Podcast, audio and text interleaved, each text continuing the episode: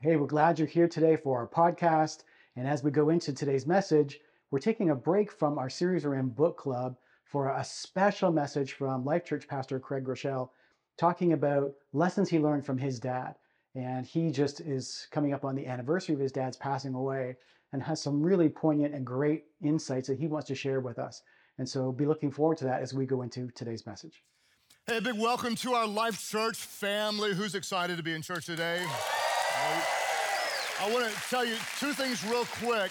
First of all, on July 8th and the 9th, we are starting At the Movies, the best time of the year to bring people who maybe don't normally go to church. And we're taking a break today from book club. We'll be back at book club next week. And let me tell you who's coming next week, none other than Pastor Jonathan Pokluda in the house next week. If you've never heard him before, he is formerly the leader of The Porch, which is the largest gathering of young adults in the United States and maybe the world.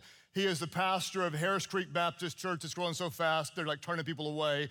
And he is the author of a very, very good book that I hope that you'll read called Why Do I Do What I Don't Want to Do? And I can't wait for him to share God's word next week. If you're ready for the word today, say, I'm ready. Are you ready? Ready.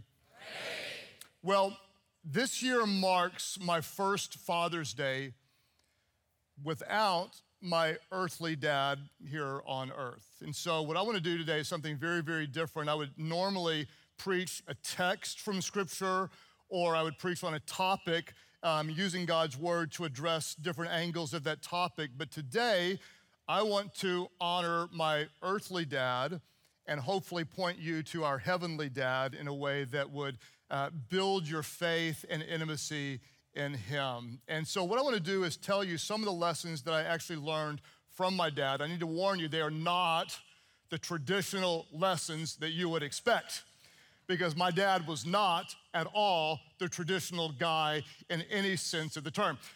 He was an incredible athlete. He played minor league pro baseball and was drafted in the Army. Most people say he wouldn't admit it, but he said they all say he probably was on his way to the majors, most certainly. Incredible athlete, and because of his love for baseball, everything in life was related to baseball. I was a little kid, and we did not have a swing set in the backyard. We had a pitcher's mound, and we had a home plate, and I was pitching probably at the age of 3. Everything was related to baseball. He could relate anything at all. Instead of asking me, hey, Groesch, he always called me Groesch, he wouldn't say, are you preaching this weekend? He'd say, are you on the mound? And that meant, are you preaching? And I would say, yes, sir. And then he would say things like, bring the heat, keep it low and inside. I don't know what it means to keep a sermon low and inside, but evidently it was important to him. Everything was baseball. My first date, I'm like in the 6th grade going to a little dance, and he says, don't step up to the plate without wearing your helmet. I don't know what that means. I still don't know what that means. I mean, we have 6 kids, and maybe it's because I didn't know what he meant by don't step up to the plate. I don't even know what that meant, but everything that he did was around baseball. And what I know about Father's Day is it can be an emotionally tricky day for a lot of people. There's some of you that had a really close relationship with your dads, and if you did, praise God for that, because there were many of you that didn't. And there are a lot of you that are dads, and some of you have a very strong relationship with your children. And if you do, thank God for that, because there are many of you that don't. And so I just want to acknowledge that this can be a complicated time for a lot of people, and it actually was for me for a period of years. I'll give you a little bit of the backstory. When I was young, I absolutely idolized my dad. We had so much fun together in different times, and he could beat up anybody else's dad, and I actually might have seen him do that once or twice. And he was a hero to me, and as I got older, I learned that we all paid a very real price for his alcoholism. And this was something he talked about very freely later in life, so I'm not dishonoring anything that he didn't tell. But I would say from my perspective as a kid, to the best of my knowledge, I never saw him after 10 p.m. at home sober. Not one time. And so you can imagine that created some more challenging nights and weeks and months and even years. And something very special happened early in my ministry. I was preaching on the repentant sinner on the cross. There were two people next to Jesus when he was dying on the cross, and one of them was sorry for his sins. And I preached this very text when Jesus said to this guy who said, "Hey, remember me when you come to your kingdom." Jesus answered him and said to this guy, "Truly, I tell you, today you will be with me in paradise." And I preached very, very clearly with a lot of passion, because I was still a newer believer, about the amazing grace of Jesus, that this guy was hanging on a cross, dying, and he couldn't do a single good work. There was nothing he could do. He couldn't be baptized. He couldn't join a church. He couldn't give an offering. He couldn't turn over a new leaf. He couldn't do anything at all but trust the grace of Jesus. And I preached that message, and someone gave my dad a copy of the cassette tape, and he listened to the message, and he called me and he said, "Gross, that old boy, you think you really went to heaven?" I said, "Yeah, it says it in scripture." He said, "Well, son, he was safe under the tag." And then he said, "Gross, you think there's still hope for me?" And I said, "Dad, there's more hope than you could ever imagine in Jesus." And I saw Jesus transform him in a way that's very difficult to describe. In 33 years of ministry, my dad is the biggest life change story that I've ever seen up close. Changed by the grace, the power, the glory of the Son of God who died and rose again so we could be changed. And at his funeral, I preached from his Bible, and I preached a message called Lessons from My Baseball Dad. And I want to share a few of those with you today, and what I'm going to call 4 truths to win at life. And these were some of the many sayings that my dad taught me over the years. And the first one he would say is this. He said, "Gross, you can't win with a bad attitude." He'd teach me this.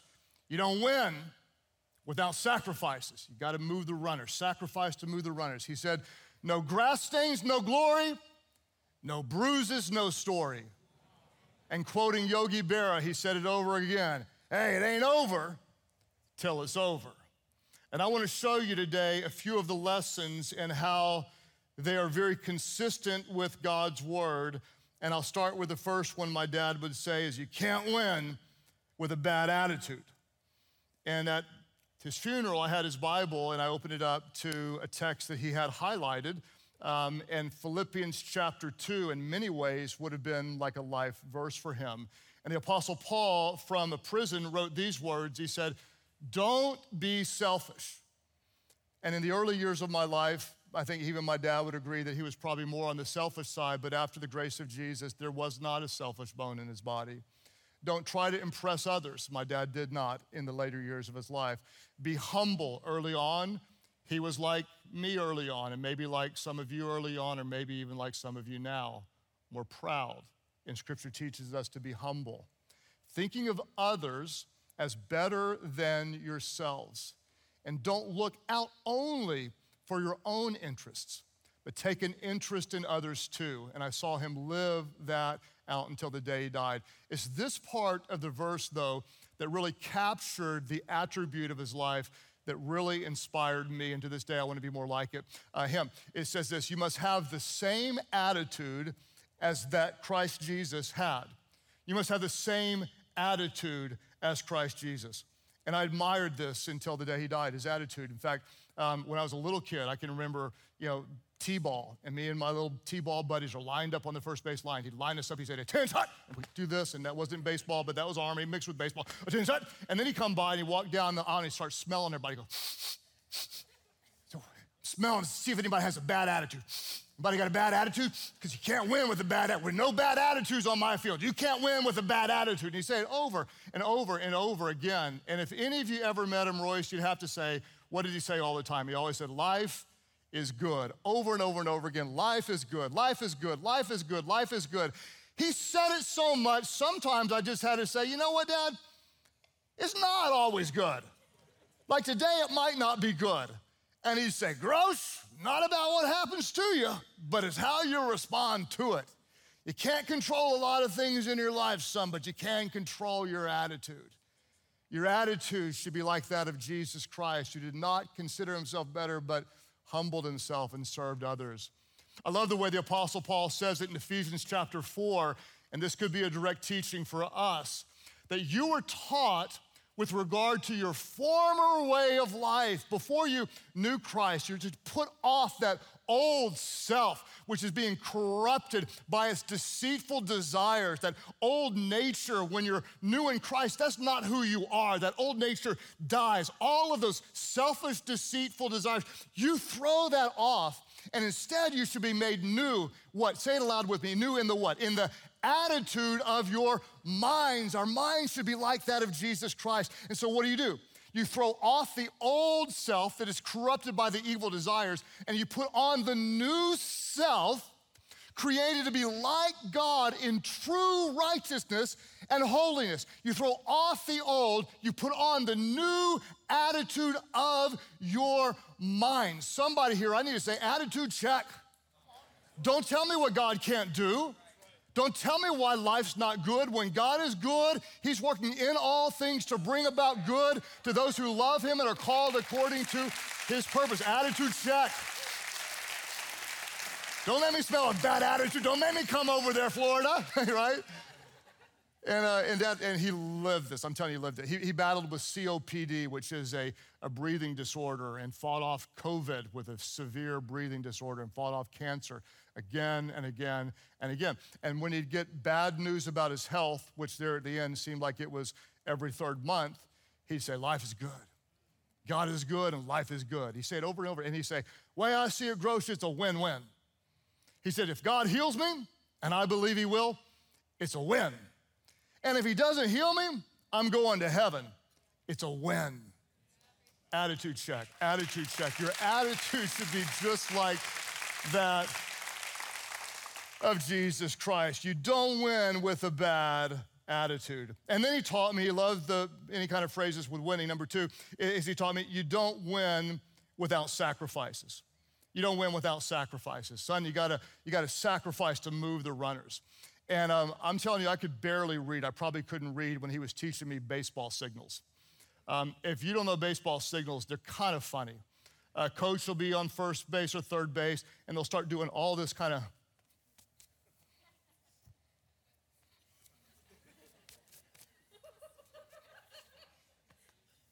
and they on and on and on. And what I learned early on is that they're doing all this to distract you and throw you off. And somewhere in there, there's a key. And what comes after the key is the signal. My dad's key was always nose, ear. Whatever comes after nose, ear. So you can do anything, nose, hat, that's not it, nose, shit, nose, ear, what comes after it. And 2 taps to the arm was the sacrifice bunt. 8th grade game, championship game, I was one of the better hitters. Had 1 runner on, we were 1 run down, and I came up to bat. My dad goes through all the things, key, sacrifice, bunt. So I shook it off. And he gave me again, thinking maybe I didn't understand, and gave me and I shook it off. I'm not sacrifice, bunt. I'm too good for that.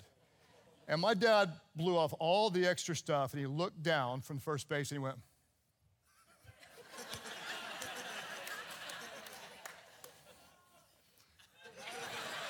And I laid down the bunt, and I got out, and we moved the runner. We ended up batting him in, and at the end of the game, he said, you don't win without sacrifices. And this has been a principle that's helped me all through life. It's something we say at our church all the time, that we'll give up some things we love for some things that we love even more. And this is a reflection not just of my earthly father, but this is a reflection of the love of our heavenly Father. In Romans 3:25, we read this about the sacrifice. For God presented Jesus as the sacrifice for sin. What does that mean? Jesus was called the Lamb of God. He was perfect in every way. He'd never sinned. And because he was holy, and because he was pure, because he was clean, he could be the perfect sacrifice for our sins. He died in our place. Scripture says people are made right with God when they believe that Jesus sacrificed his life shedding his blood. In other words, you're not made right with God by being religious enough, by being good enough, by turning over a new leaf, by trying to be better, by stopping being bad, but you're made right with God by the grace of God, through the love of God, when Jesus, the Son of God, sacrificed his life in our place. And the writer to the Hebrews talked about sacrificing for others. And this is the life my dad lived out. Hebrews 13:16. And don't forget to what? To do good, church. We don't just go to church, we are the church. We are the light of the world. Wherever we go, the love of Jesus walks into the room. Wherever we go, we do good. And we share with those in need. We will lead the way with irrational generosity because we truly believe it's more blessed to give than to receive. And what do? We don't forget to do good and to share with those in need. These are the sacrifices that please God. You don't win without a sacrifice, and this was indescribably meaningful to me because I know my dad sacrificed a lot, but I had no idea until the day that he died. And we rushed down to his hometown and came into his home with Royce. And Royce, you can tell me, Amy, am I exaggerating? It was like the closing scene from It's a Wonderful Life when the whole town came in and said, George Bailey did this for me. And person after person after person, and I'm not making any one of these up, said, they came in and someone said, he paid for my son's tennis lessons. And someone else said, well, he paid for my granddaughter's dance lessons. And someone else said, well, he paid for my kid to go to Christian camp. And someone else said, he gave me gas money. And someone else said, he paid my electric bill. And one lady said, he paid to get my nails done, and I'd never had my nails done in my whole life. And by the way, I still don't understand the whole nail things, but ladies, God bless you, because I'd never heard a guy say, do you see the nails on that girl? But I know that you like it, and so you do it. And anyway, that's a whole nother story. Someone else said he bought diapers for my kids. People said he called when I needed advice and gave me the advice that I didn't want to. Several people said he visited me when I was in prison. At his funeral, a lady came up to me and said, pointed to see that guy over there, that's my son. And my son was an addict and was hitchhiking, homeless. And your dad pulled up and said, looks like you need a ride, son. And the guy got in my dad's car, and my dad led him to Christ, drove him to Lone Grove. I don't know why Lone Grove, but that's a place in Oklahoma. Baptized him in a horse trough. Why a horse trough? I don't know. It probably sounded good to my dad. Paid for the guy to go to rehab, and the guy was sober at my dad's funeral. And those are the sacrifices that please God. And when I tell you all that generosity thing, my dad was not a wealthy man. I don't think he ever wrote what many people would consider to be a big check to anyone, but I'm telling you, he gave tens of thousands of dollars, $20, $50, and $100 at a time to people that were in need.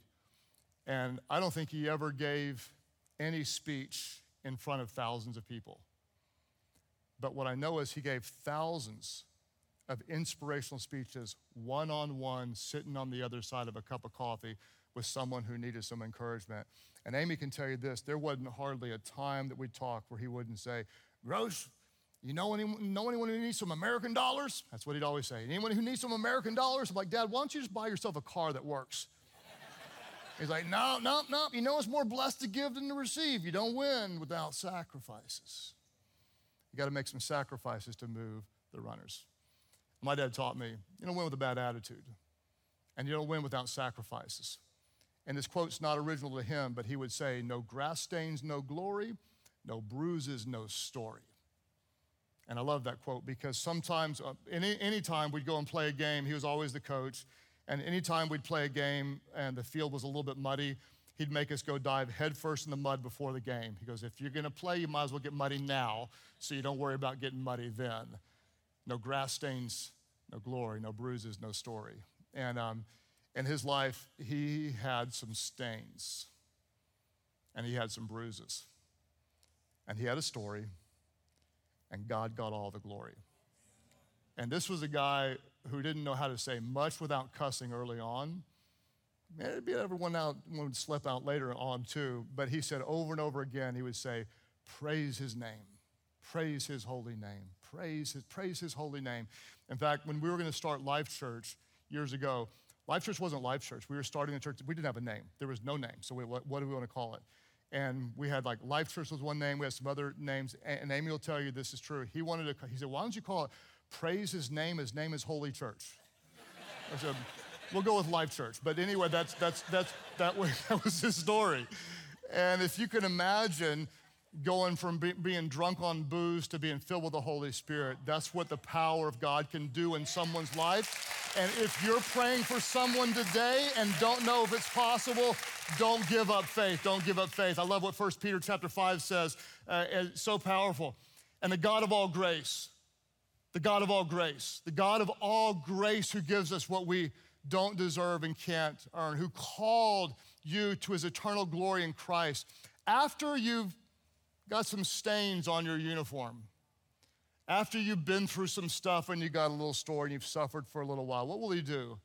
This is what he'll do for you. This is what he'll do for anyone who calls on the name of Jesus. This is what he did for my dad. He will restore you, and he'll make you strong again.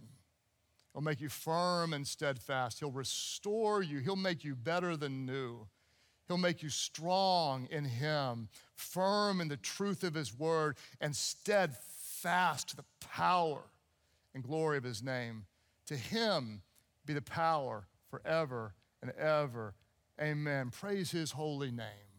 Praise his holy name. My dad was big in the recovery community. He was a big fan of Alcoholics Anonymous, AA. And in AA, they always talk about their higher power. And to be very, very clear, my dad wanted you to know his higher power's name was Jesus. And he'd tell you everywhere. And on November the 20th, in 1992, my dad delivered a significant blow against his spiritual enemy and had his last drink of alcohol and was sober 31 years, 11,082 days of sobriety. And I want to talk to the one who is stuck today and tell you, congratulations, today can be your day one. Today could be your day one. You got to start somewhere. How do you get to 11,082 days of sobriety? You start with day number one. You start with day number one. Because I know some of you are a lot like me, and you got some stains, and you got some bruises, and you've been through some stuff, and you wouldn't want to go through it again, but dang, you can make God look good when he makes you strong, when he restores you, when he makes you steadfast. See, even Jesus had scars, right? After the resurrection, even he had scars. And what did he do with his scars? He showed them as a testimony to the resurrection power of God. This is where I was, and this is where I am now. I am not dead, I am alive. I am not in bondage, I am free.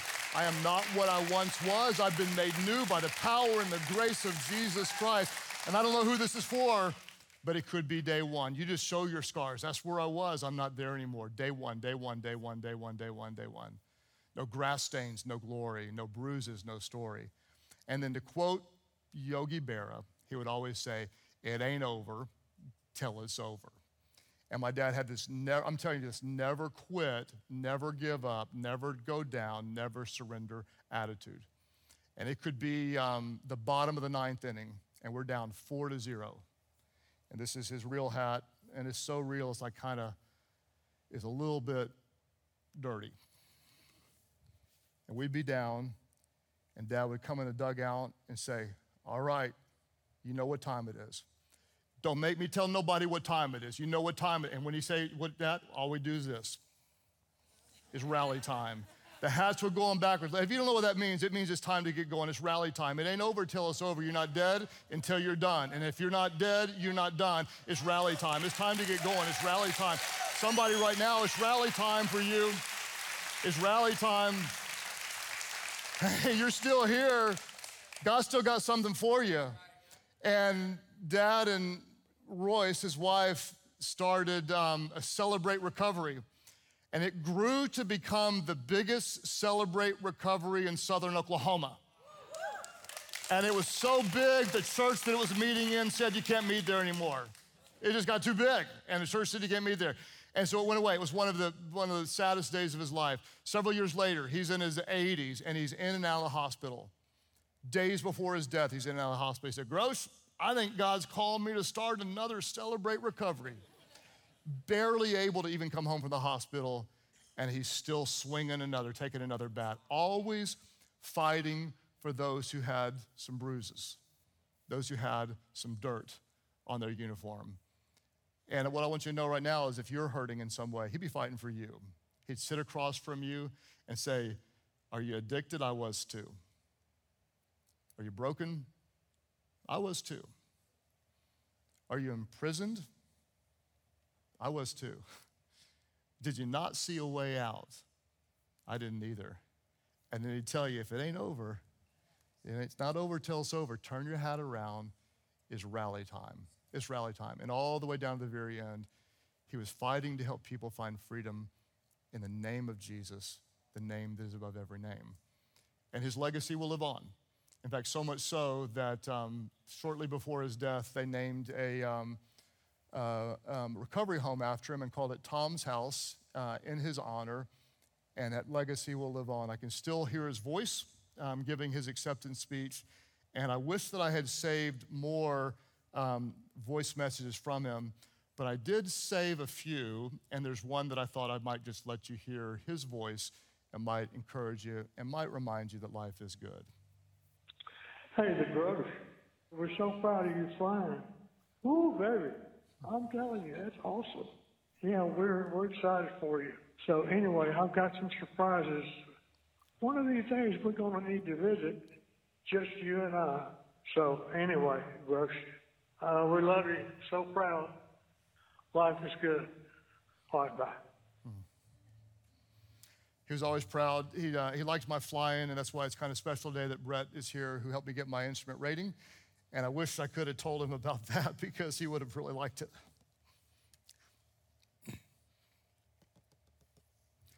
But I believe with all my heart that he'd want to tell some of you here this. You can't win with a bad attitude. You should have the same attitude as that of Christ Jesus. Put off the old, bring on the new. Be made new in the attitude of your mind. He'd tell you, you don't win without some sacrifices. Sometimes you got to lay down a bunt to move the runners. And sometimes the best wins come after the biggest sacrifices. If you got to give up something you love or something you love even more, why don't you give it up today? And he'd tell you, no grass stains, no glory, no bruises, no story. You got a story? Give God glory. If you don't have the healing story, let today be day number one. The grace of Jesus is here. And he'd tell you, it's not over till it's over. You're still praying about something and you're about to give up faith. Don't give up faith. Let the word of God build your faith. You've had a dream for something and you're ready to surrender the dream. Don't surrender the dream. If it's a God-given dream, if it's God's will, you can't stop it. If you're praying for a breakthrough, keep seeking him. Galatians 6, verse 9 and 10 was one of his favorite verses. Scripture says this, let us not become weary in doing good. Show up early, practice hard, stay late, bring your best, always run through the bag, keep your butt down, keep your head up, don't let a ball go between your legs, dive in head first if you have to, keep your pinching arm loose, grab the rosin, oil your glove, show up early, bring your best. Don't have no bad attitude. You don't win with a bad attitude. You're a winner. You're victorious. There's more in you. Don't grow weary in doing good. For at the proper time, we'll reap a harvest. We'll win a game. We'll see the miracle. We'll experience the breakthrough. We'll see God glorified if we do not give up. I preached that first part. That may be one of my top 5 go-to verses. Let's not become weary in doing good, for the proper time we reap a harvest if we do not give up. Immediately after it, there's a part that almost none of us preachers go to. And the verse right after it says, therefore, as we have opportunity, let us do good to all people. And that's what my dad did. That's what Jesus calls us to. And that's what we're going to be as the church. We don't just go to church, we are the church. Come on, church, it's time. Rally hat. It's time. It's rally time. Time is short, the needs are great, the world is dark, the light needs to shine brightly through the church. We don't just go to church, we are the church. That's what we do. That's what we do. We rise up, we rise up, we rise up. There's more in you. There's more in you. And there's more in you. And so, Father, we ask that by the power of your Spirit, you would do a work in your church today. Stir up the gifts of your Holy Spirit. Cause us to rise up, God, to make a difference.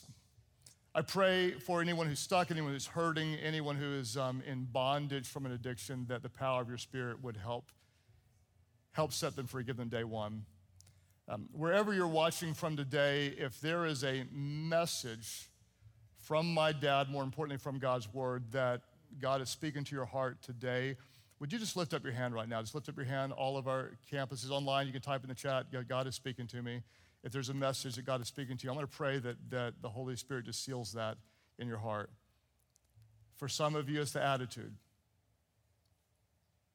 God, give us the same attitude as that of Jesus Christ, putting off the old, being made new in the attitude of our minds.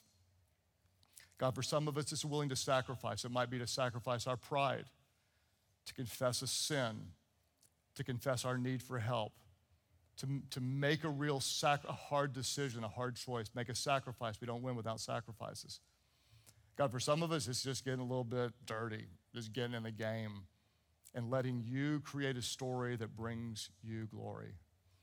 And God, for anyone who might be about to give up, we pray they would not grow weary in doing good, but at the proper time, they would reap a harvest, experience an answered prayer, see a miracle, experience salvation if they don't give up seeking you. God, do a work in our hearts, we pray.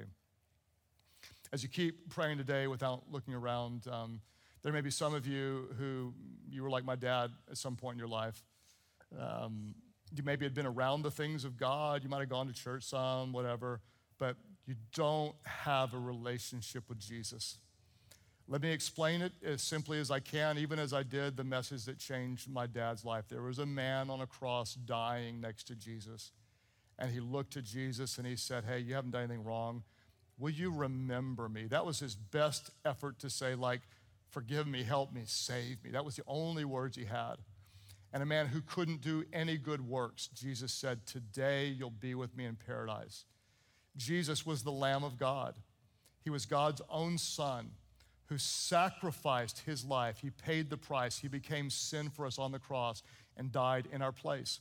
And God raised him from the dead so that anyone, and this includes you, who calls on his name, your sins would be forgiven and you would be completely changed wherever you are. You may be stuck in an addiction right now. You may have experienced spiritual doubts. You may feel bad about something you did, the people that you hurt. Scripture says anyone, doesn't matter who you are, doesn't matter how bad your life is, anyone, this includes you, who calls on the name of Jesus, your sins would be forgiven and you would be made brand new. Today at all of our churches or around the world online, those who say, yes, I need his grace, I need Jesus. Today, just step away from your sin. Step away and step toward him and say, Jesus, I surrender, I give you my life. That's your prayer.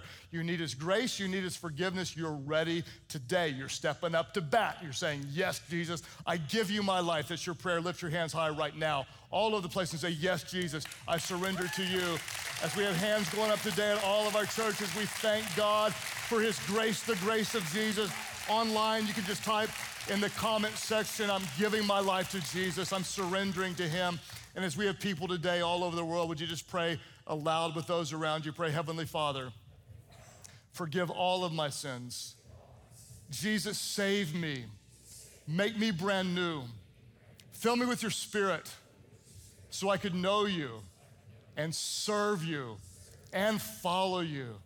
Give me your attitude, the mind of Christ, to serve others, to do good, to love them, toward you. Thank you for new life. Take all of mine. In Jesus' name I pray. Could somebody celebrate? Somebody welcome those born into the family of God. Congratulations, we are so excited that you've made a decision to follow Christ, and we want you to tell somebody, let somebody know that you made this big decision in your life and that it is an important decision. It is, and it's not the end, it's really just the beginning. And so by connecting with a believer that you know or us as your church family, we can provide some support to help you move forward. Because maybe you're wondering what comes next, where do I go from here? Well, we have some resources that we would love to pass along and just walk with you and pray for you as you move forward. Well, and maybe after you heard that message, you're struggling because it's about dads, it's about fathers, and you've got some bad memories or some bad experiences, or there's something in that that really stirs some hard feelings. Well, as your church, we would love to come alongside and support you and pray for you. And so be sure to reach out to us. There's a link you can click there to let us know and really follow up, give us an email address or some way to connect with you, or leave a comment there in the chat if you want, and we'll follow up with you there. Whatever would be convenient for you so you can get some of the support you need, because our heart is, how can we come alongside you so that that's different? And because we have such a big and good God, He wants that to be changed for you and to bring healing and wholeness into your life. And this can be the opportunity for that process to begin, because God is able to do immeasurably more than all we ask or imagine. And He wants to do that for you today in your life. And if you want to partner with us, that 10%, that tithe, that's a great way to start. It allows us to continue to push God's word and everything He has forward. And if you want to be a part of that, we would love to connect with you and be able to get you connected in that way to start giving. Yeah, God can really bless you through that. And really that's His promise through Scripture, is you can test Him in that and He will bless you. And the blessings come in so many different ways, and relationally and financially and other ways. And I know that He will, because He's promised to. And so if you'd like to participate in that, you can click the link that's there in the description, or you could drop by our website at LifeNorth.Church/giving and really contribute to it. And for those of you that are already doing that or have, thank you so much for what you're doing. Lives are being changed because of your contribution and partnering with us in this, and God's using that to make a big difference. Yeah, and we don't want you to forget, so like, subscribe, maybe even share it with somebody that you know that maybe could really benefit from the messages, and what God is speaking to you might be able to speak to them just the same. And we also want to remember, whoever finds God finds life.